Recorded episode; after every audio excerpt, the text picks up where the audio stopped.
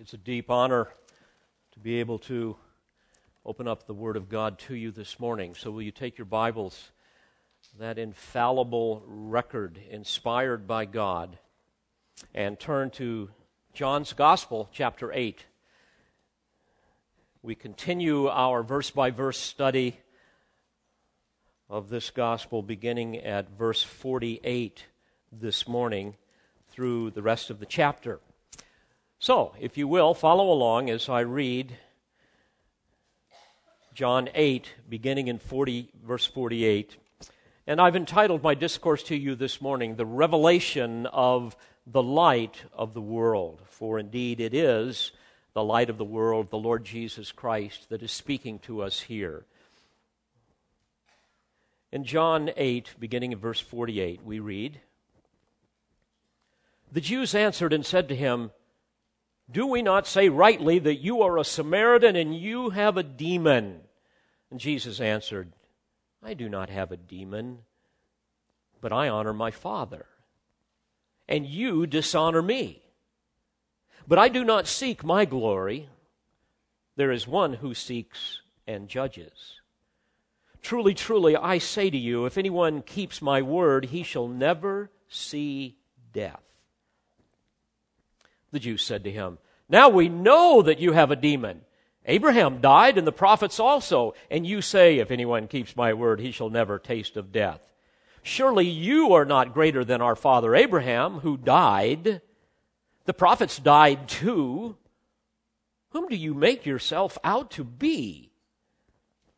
Jesus answered, If I glorify myself, my glory is nothing.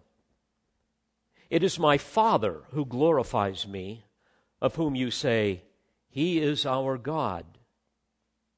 And you have not come to know him, but I know him.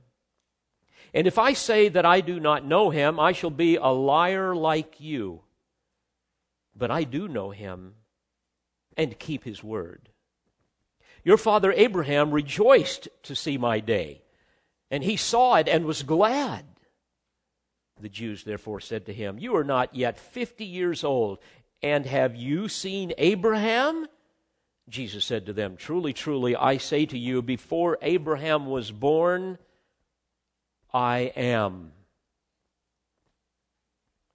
Therefore they picked up stones to throw at him. But Jesus hid himself and went out of the temple. Once again, we have the privilege of looking upon the divine nature of the Lord Jesus Christ.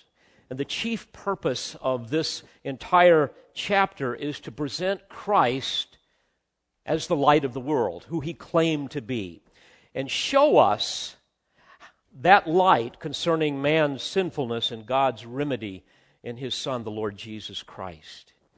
As we examine these texts, we not only see the corruption of the ancient uh, Jews filled with self righteous indignation, but we also see ourselves. And it is with an eye toward ourselves that I wish to examine this text this morning. Frankly, an exercise that goes against the fortress of our pride.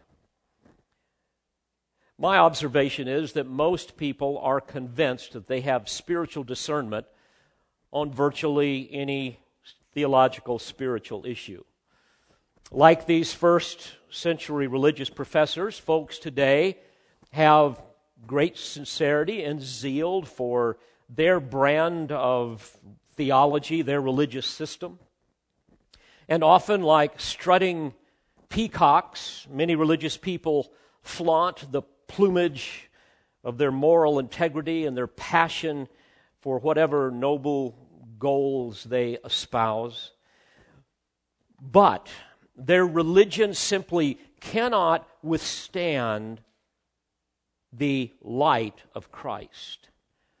You see, when the penetrating light of the gospel shines on false religionists, the corruption of their heart is exposed the foolishness of their system is uncovered. Suddenly, the hornet's nest is disturbed, and they come out stinging.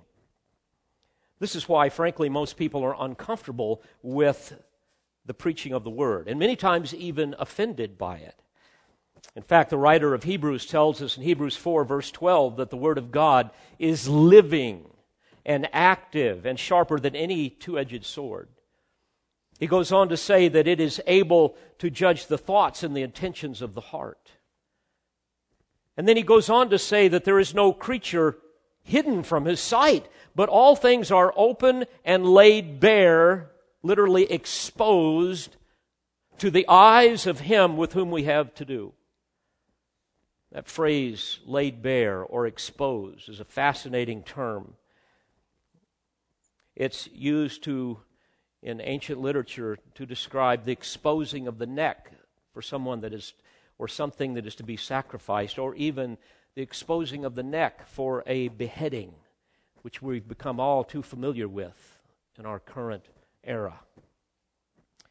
And the point here is that we are all judged not only by the Word of God, but by God Himself on the basis of His Word. And as you hear the word taught today, as you learn about the Lord Jesus Christ, the incarnate Word, confronting his self willed kinsman, folks, I want you to remember this. You are accountable to the living, written Word of God that you hear today. Too often we're like children. Father speaks, pay no attention, in one ear, out the other, going about our business. Often, to our surprise, the Father comes along and chastens us. Many times that's how we are when we hear the Word of God taught. I hope that is not you. And while the preaching and the teaching of the Word of God must be done with, with tenderness and with compassion, it must, must also be done with authority and conviction. Because indeed, this is the inspired, infallible, authoritative, all sufficient Word of God. It is His revelation to us. So I want to remind you of this. Men's souls are in the balance this morning. Your eternal destiny is at stake. God is speaking to you through His Word and through His servant. And this is what we see here in Jesus' bold yet kind and dignified confrontation with the Jewish leaders. They are exposed. The word has laid them bare. And yet they want nothing to do with him, like countless millions of people today. And my prayer is that we will all learn from this encounter. To be sure, these are truths that every believer needs to, needs to hear. All of the Word of God is that way. There's really three reasons if you want to make it real simple. We need to hear the truths of the Word of God because we need to be exhorted, we need to be equipped, and we need to be encouraged. All three of those things. Some of you may have the vanity of your own religious pretensions and preferences exposed by the light of truth. In fact, I can tell you that that happens to me all week long when I'm immersed in the Word, examining it, preparing to share with you what God would have me say. And so it exhorts me. For some of you, you may discover that you were either ignorant of some doctrinal truth or you've been holding to an errant understanding of some doctrinal truth. And so you need to be equipped. And most all of us, of course, will be deeply encouraged as we once again hear the words of eternal life, truths that thrill our soul and animate, animate our heart to, to further praise and service. Now, which of these happens to you this morning, I will leave that to you in the Spirit of God. But know that one, if not all of those things, should happen. So I invite you to approach this text with me this morning by looking at three central issues that Jesus addresses matters pertaining to number one, Christ being honored and dishonored. And then, secondly, matters pertaining to spiritual life and death. And then finally, matters pertaining to hope in the eternal one. So, join with me now. Let's go back a couple thousand years ago. Let's transport ourselves to the outer court of this magnificent temple there in Jerusalem. where Jesus has dramatically declared himself to be the light of the world. This happened at the close of the Feast of Tabernacles.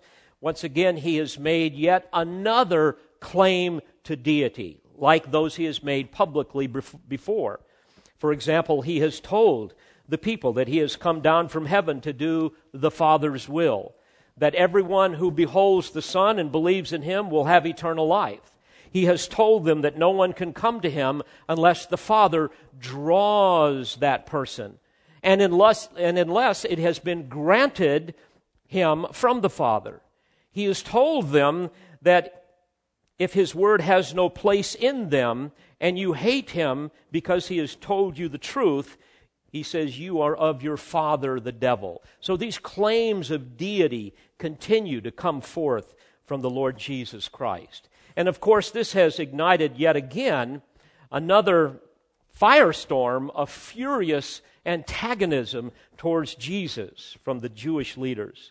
The same type of response he would get if he were to come here today and speak to Congress or speak to the United Nations or speak to any or most college campuses and universities, and frankly, 99% of most religious gatherings, including many ostensibly Christian churches. The natural man who has never been born again hates the truth. It goes against his nature. He is absolutely, by nature, indifferent to Christ. He is rebellious. He is self absorbed. He is self willed. He prefers darkness rather than light because his deeds are evil. Therefore, he does not want Christ to rule over him. But when the Spirit of God comes along and breathes life into the spiritual corpse, and makes us a new creation, everything about us begins to change. Christ becomes our life, and we love everything about him, and we know that we owe everything to him. Well, my friends, this transformation has not yet happened to these Jewish antagonists. We believe that some of them later on did come to Christ, but that has not happened here as yet. So they are outraged at Jesus' declaration of deity as well as the fact that he's calling them children of Satan and not of God. That just did not go over very well, as you can imagine. So let's look closely at what happened, and I'm confident that this will be helpful to you. In verse 47, Jesus said, He who is of God hears the words of God. For this reason, you do not hear them because you are not of God. Now, we see this all through Scripture. Those whom God has set his love upon will have a nature that is radically changed by the Holy Spirit.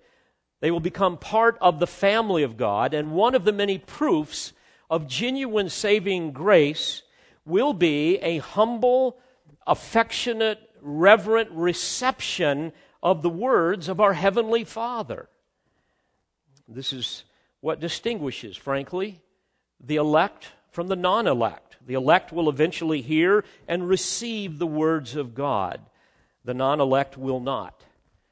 In fact, in John 10, verse 27, Jesus said, My sheep hear my voice, and I know them, and they follow me. And in John 18, 37, he said, Everyone who is of the truth hears my voice. So only those who belong to God will hear the word of God and respond in faith and obedience.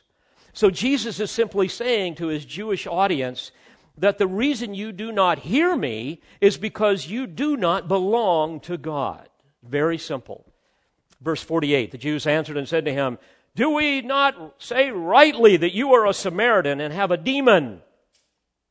Now you must understand, for them to say that a person had a demon was tantamount to declaring a person to be insane.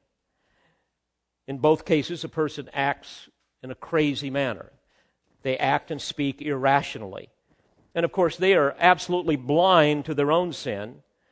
Therefore, they're convinced that Jesus' statements are so ludicrous, so absurd, that he must be either possessed by a demon or insane.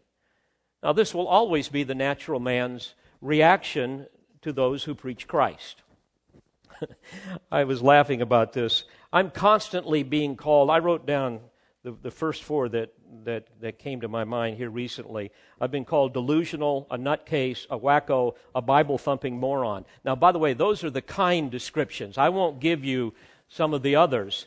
But, but this will always be the case because the natural man does not accept the things of the Spirit of God. They are foolishness to him, Paul tells us and he cannot understand them because he is spiritually appraised. He has absolutely no capacity to understand spiritual truth. Now, in what follows, we are going to see from Jesus' perspective here the difference between number one, Christ being honored, and him being dishonored. So follow along how this works out. They say, Do we not rightly, do we not say rightly that you are a Samaritan and have a demon? Now, folks, you got to be there. You've got to see the veins bulging in their neck. You've got to see their teeth gritting and their faces are red with rage and, and their fingers are pointing like daggers at him. This is the mood. There's lots of people around. The place is absolutely electric. They're furious, they're frustrated. So they resort to character assassination. A vicious ad hominem attack on Jesus personally to invalidate his compelling argument. Isn't that what people always do? They can't win the argument, so they attack you. After all, there's numerous people around. Some people are sympathetic to Jesus, but others are feeling just the, the sting of personal conviction. They are mad, they are embarrassed, so they accuse Jesus, first of all, of being a Samaritan. Now, this was one of the most degrading epithets in the Jewish culture. You will remember from the Old Testament uh, in 2 Kings 17, the Samaritans were the descendants of the Jews who had remained in the northern kingdom after its fall, and they had intermarried with pagan idolaters transplanted there by the Assyrians. And you will recall that they were not even allowed to help rebuild the temple when the Jews returned from uh, Babylonian exile, Ezra 4. And they were considered by the Jews to be half breed heretics who were also notorious for dabbling in demonic, cultic magic. So the antipathy between the Jews and the Samaritans was very intense, even in Jesus' day. But Jesus also knew that the Samaritans were speaking out of, out of just a reckless outburst of, of hatred, especially in light of Jesus' attack on their paternity. That they're not true sons of Abraham, that they're of their father, the devil. And you also must know that the Samaritans, like Jesus, also questioned whether or not the Jews actually descended from Abraham. So you've got all these dynamics going on. So naturally, one of the things they're going to come up with is, well, you're just a Samaritan. That's the idea. But notice what Jesus does. He completely ignores their charge. He knows that hatred and anger is speaking here, and he refuses to even grace their idiotic accusation with an answer. Folks, this is a good lesson for every believer when experiencing just the wanton malice of someone who counters your presentation of the gospel with some outrageous attack on your character. Don't think that you're going to somehow say, well, now hang on a minute here, and then you give them all of these compelling points, and by about number four, they're going to say, oh my, I didn't realize that. Thank you. That is so helpful. That's just not going to happen. So don't get drawn into the battle. Stay on track as Jesus does here. Frankly, ad hominem attacks are best countered by silent indifference. Some statements are just so absurd they're unworthy of notice. You know, when I get called these terrible names, especially when they send me the emails, I will respond back very kindly, and typically I will say, So, what will you do with the facts about Jesus? I mean, that's the real issue. Throughout Jesus' ministry, we see him making these blistering, scathing pronouncements against his enemies, but he does so forthrightly, but yet in love. He speaks the truth in love. He never lashed out in revenge. In fact, Peter says in 1 Peter 2:23, while being reviled, he did not revile in return. I might add that one day something different will come from his mouth. One day he will return in judgment to avenge his name, not as a gentle lamb, but as the lion of Judah. In Revelation 19, verse 15, we read, And from his mouth comes a sharp sword, so that with it he may smite the nations, speaking figuratively of his judgment. But I want you to notice, Jesus uses their second blasphemous accusation concerning him having a demon to make a larger point. Verse 49 Jesus answered, I do not have a demon, but I honor my Father, and you dishonor me.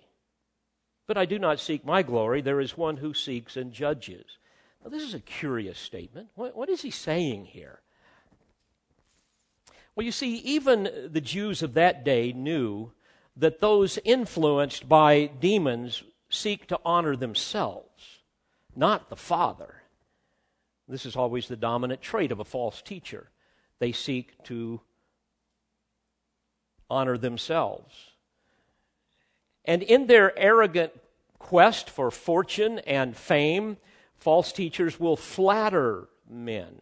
They will flatter women to seduce them. They're not going to offend them by exposing their sin and, and, and calling them to repentant faith in Christ. After all, they tickle their ears, right?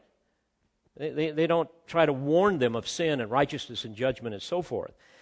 And Jesus is saying here that, that hey, I, I honor my Father, and, and you dishonor him.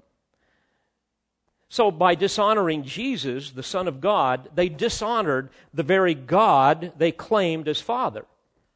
Jesus is saying, I, am not here to seek my own glory, like some demon possessed false teacher, or even the average hypocrite.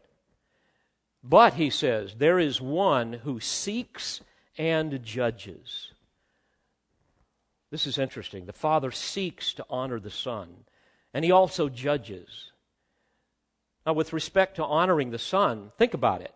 This was a fact that had already been well documented by Christ's baptism. Remember when John the Baptist baptized him? If you read about all of that, there were many people, no doubt some of these same people were there and witnessed that.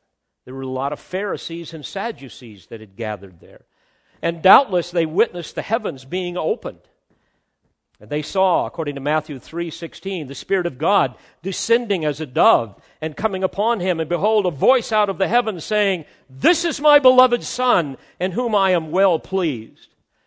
And if they hadn't seen that, certainly the word of it would have spread like wildfire.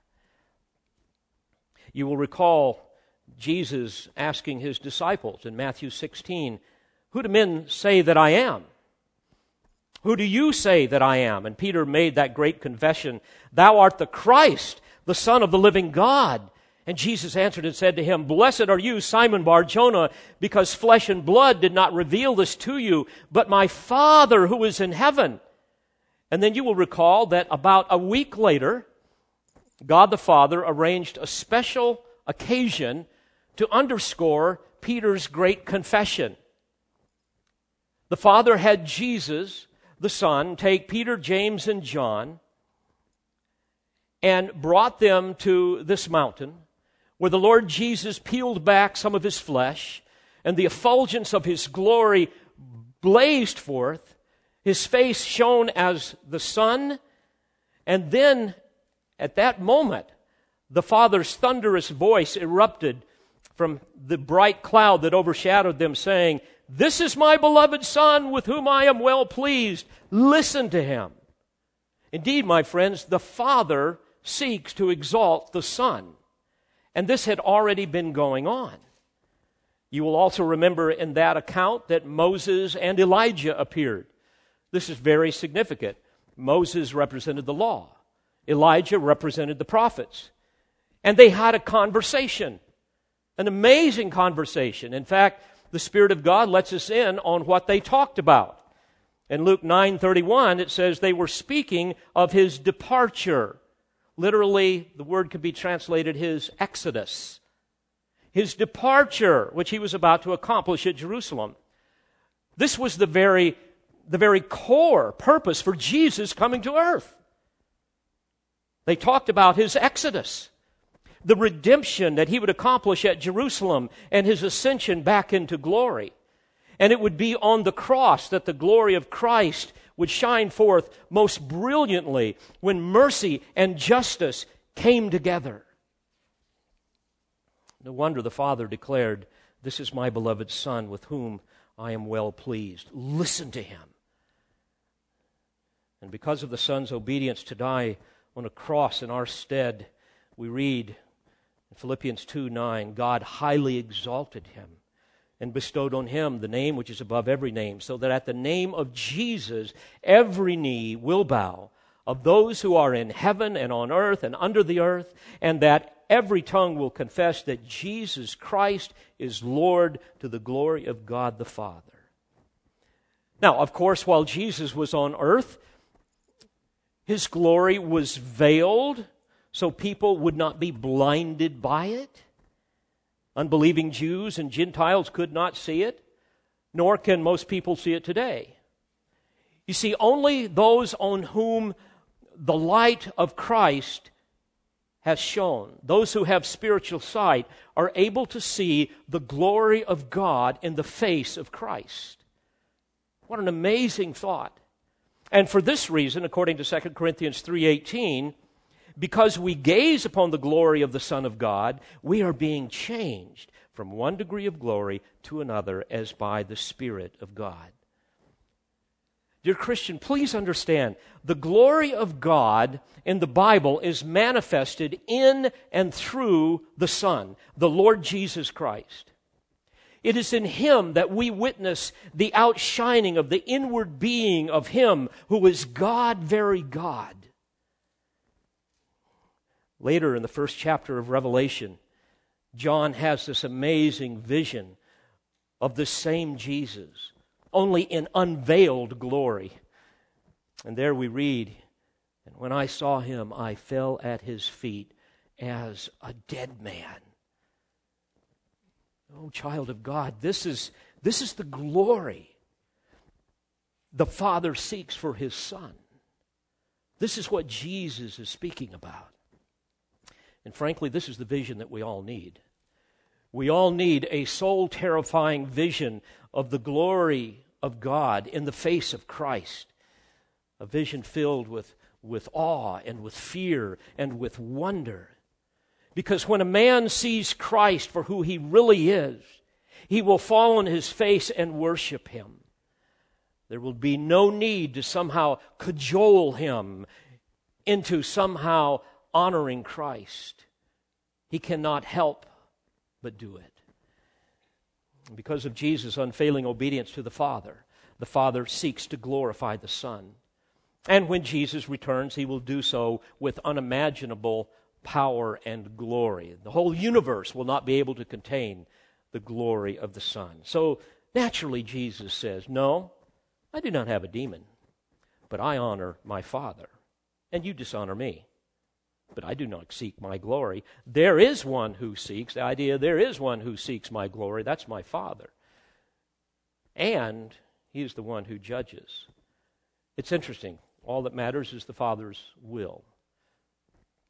This is why Jesus doesn't get discouraged by the opinions of men. Another good lesson for us. This, by the way, is why in 1 Corinthians 4, Paul ignored his critics. He didn't even trust his own conscience. He says, But the one who examines me is the Lord. He will disclose the motives of men's hearts. Folks, what others think of us is immaterial. All that matters is what God thinks. Now, I want to digress for a moment when we think about this judgment that Jesus alludes to here, because some of you have had some questions. What about God's judgment on believers versus unbelievers? I'm going to give you just a very brief overview. We know, according to Scripture, that unbelievers will be resurrected at the end of the millennial kingdom.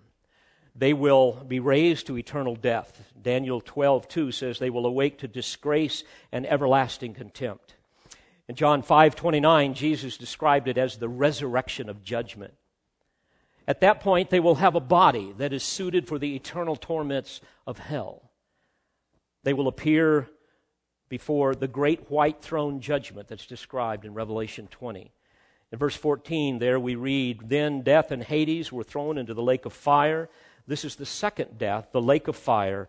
And if anyone's name was not found written in the book of life, he was thrown into the lake of fire. My friends, unbelievers will drink an ocean of divine wrath, and yet they will not sip one single taste of injustice. Well, what about believers? Well, there's three separate stages of resurrection if you study it closely in Scripture. The first one will consist of, of all of those that have believed from Pentecost to the rapture of the church. Uh, this will be the end of the church age. Uh, you read about that in um, 1 Thessalonians 4, 1 Corinthians 15. Then the second stage will be those who are united to Christ uh, and died during the tribulation, along with all of the Old Testament saints. You read about that in Daniel 2 or Daniel 12 2, Romans or Revelation 20, verses 4 through 6, and so forth. And then the third stage, we believe, ref- speaks of, of those who die during the millennial reign of Christ. Uh, many, and I would agree with this, many believe, even though Scripture is not real clear about it, that they will immediately receive a glorified body at that point. But we know that the Bible teaches that when the Lord comes for his church, in the rapture, we will immediately, according to Romans 14:10, stand before the judgment seat of Christ. And it is there where we will receive our rewards. Jesus said in Revelation 22:12, "Behold, I am coming quickly, and my reward is with me to render to every man according to what he has done." Now, 2 Corinthians 5:10 is a watershed passage on this particular topic. There we read, For we must all appear before the judgment seat of Christ, that each one may be recompensed for his deeds in the body according to what he has done, whether good or bad. So this is the seat of authority in heaven. In Greek, it's called the Bema.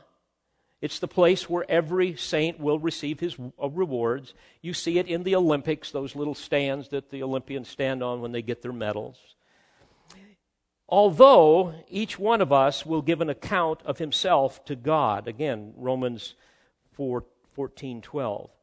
And this is not going to be a place, even though we will give an account, it's not going to be a place to fear, not a place to be afraid of, because we are told that we are going to stand in the presence of His glory blameless with great joy.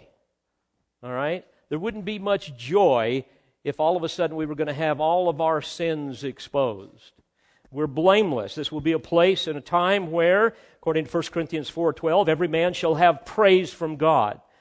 Now, indeed, some of our works will not be very valuable. They will have been done poorly with wrong motives, and they will be burned up. 1 Corinthians 3:15. While others will have great eternal value and worthy of reward, as verse 14 goes on to tell us. So there's not going to be some giant screen displaying our whole life before God and all of the heavenly hosts, as some have erroneously stated. I'll never forget. I heard some preacher talk about that when I was a little kid. And even though it was bad theology, it scared the bejeebies out of me. And I was a pretty good boy for a while. You know, you always fall into this, well, I can merit, you know, a little bit more grace here, right? I mean, that's just our, our, our nature, and somehow that errant theology did play a role. But folks, that's not how it's going to be. Hebrews 8:12 says, "I will be merciful to their unrighteousness and their sins and their iniquities will I remember no more." Okay? No big screen. No more. This will be the time when we will hear from the Lord, well done, good and faithful servant. Now, having said that, we must remember that we can forfeit reward or as scripture says suffer loss in 1 corinthians 3.15 because of our sin our misplaced priorities our, our selfish motives in serving christ we see this as well in 1 john 2.28 little children he says abide in him so that when he appears we may have confidence and not shrink away from him in shame at his coming. Now, while there will be no inferior and superior saints in heaven, according to Matthew 20, some will enjoy more rewards in the millennial kingdom, in heavenly service, and even in, in, in, in, in heaven, we believe. Indeed, we will even judge the world and angels. 1 Corinthians 6 uh, 2 and 3. This will happen as well in the, in the millennial kingdom, Luke 19 and following. Now, back to our text. Father, there's a judge. Jesus is talking about that. But he's going to answer them again in verse 49, saying, I do not have a demon. I honor my Father. You dishonor me, but I do not seek my glory. There is one who seeks and judges. And then he says this Truly, truly, I say to you, if anyone keeps my word, he shall never see death. This is referring to the second death of unending, unending judgment, unending torment, eternal separation from God. And so now, secondly, he's going to speak on matters pertaining to spiritual life and death. Notice verse 52. The Jews said to him, Now we know that you have a demon. Abraham died and the prophets also, and you say, If anyone keeps my word, he shall never taste of death? You see, the Jews are thinking literally here, not spiritually. I'm always fascinated to behold the horrifying condition of the natural man, his utter inability to see divine truth. And one of the reasons I'm, I'm so amazed at it is because were it not for God's grace, I would still be there, and you would too. They have no capacity to perceive spiritual truth. A.W. Pink said it well, quote, What is revealed to babes in Christ is completely hidden from those who are wise and prudent in their own estimation and in the judgment of the world. No matter how simply and plainly the truths of Scripture may be expounded, the unregenerate are unable to understand them. Unable because their interests are elsewhere unable because they will not humble themselves and cry unto God for light, unable because their hearts are estranged from Him. So in verse 53, the Jews say, Surely you are not greater than our father Abraham, who died. The prophets died too. Whom do you make yourself out to be?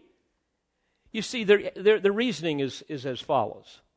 They're thinking, okay, Abraham and the prophets heard the word of God and they obeyed, and guess what? They still died. So, for Jesus to somehow suggest that his word was superior to the word of God that they heard and that they mediated, that Abraham heard and mediated, and the prophets, was so utterly preposterous as to be blasphemous. Only a man with a demon could even think of such a thing much less believe it and preach it. So, whom do you make yourself out to be? But Jesus wasn't trying to exalt himself, he was merely doing the will of his Father. He was purely giving them the truth because this is a matter of spiritual life and death. And he says, verse 54 If I glorify myself, my glory is nothing. It is my Father who glorifies me, of whom you say, He is our God. In other words, he's saying, How absurd for you to claim that my Father is your God, and yet you cannot see how the Father glorifies the Son. You just can't see it. They could not see his glory veiled in human flesh, a glory that would one day may, may be made public when he hung upon a cross. A glory that could only be recognized by those who place their faith in Christ. Bob Kauflin captures this so perfectly in the hymn that we sang earlier, The Glory of the Cross. May I remind you of just the first verse in chorus? What wisdom once devised the plan, where all our sin and pride was placed upon the perfect Lamb who suffered, bled, and died the wisdom of a sovereign God whose greatness will be shown when those who crucified your Son rejoice around your throne. And oh, the glory of the cross that you would send your Son for us. I gladly count my life as lost that I might come to know the glory of the glory of the cross. Verse 55 and you have not come to know him. but I know him. And if I say that I do not know him, I shall be a liar like you. But I know him and keep his word. My friends, here is a common theme throughout Scripture. Obedience is what validates a man's claim to having true knowledge of God. If you know the Father, you will joyfully submit to his word and to his will. I would ask, does this describe you? I hope it does. Or do you bristle when you hear His word? When you understand His will? Are you indifferent or perhaps hostile to what you hear? If so, and you claim to know God, Jesus says you're a liar. You're self deceived. You will never enter the kingdom because you deny Him, and therefore He will deny you. Then finally, after addressing matters pertaining to spiritual life and death, Jesus offers hope, number three, in the eternal one. I want you to notice carefully how this plays out. In verse 56, he says, Your father Abraham rejoiced to see my day, and he saw it and was glad. Now think about this. Think about Abraham, the story of Abraham. He had this, this amazing, unusual birth of his son Isaac to his wife, who was so old. And there, Abraham saw the beginning of the fulfillment of God's covenantal promises to Abraham. And he was glad. In fact, Hebrews 11:13 tells us that the Old Testament saints died in faith without receiving the promises, but they saw them and welcomed them from a distance. They saw them through the eyes of prophecy, they saw them through the eyes of faith. But with respect to Jesus' hostile opponents, had Jesus said to them, Your father Abraham rejoiced to see the Messiah in the messianic age to come, they wouldn't have had any problem with that. That would have been okay.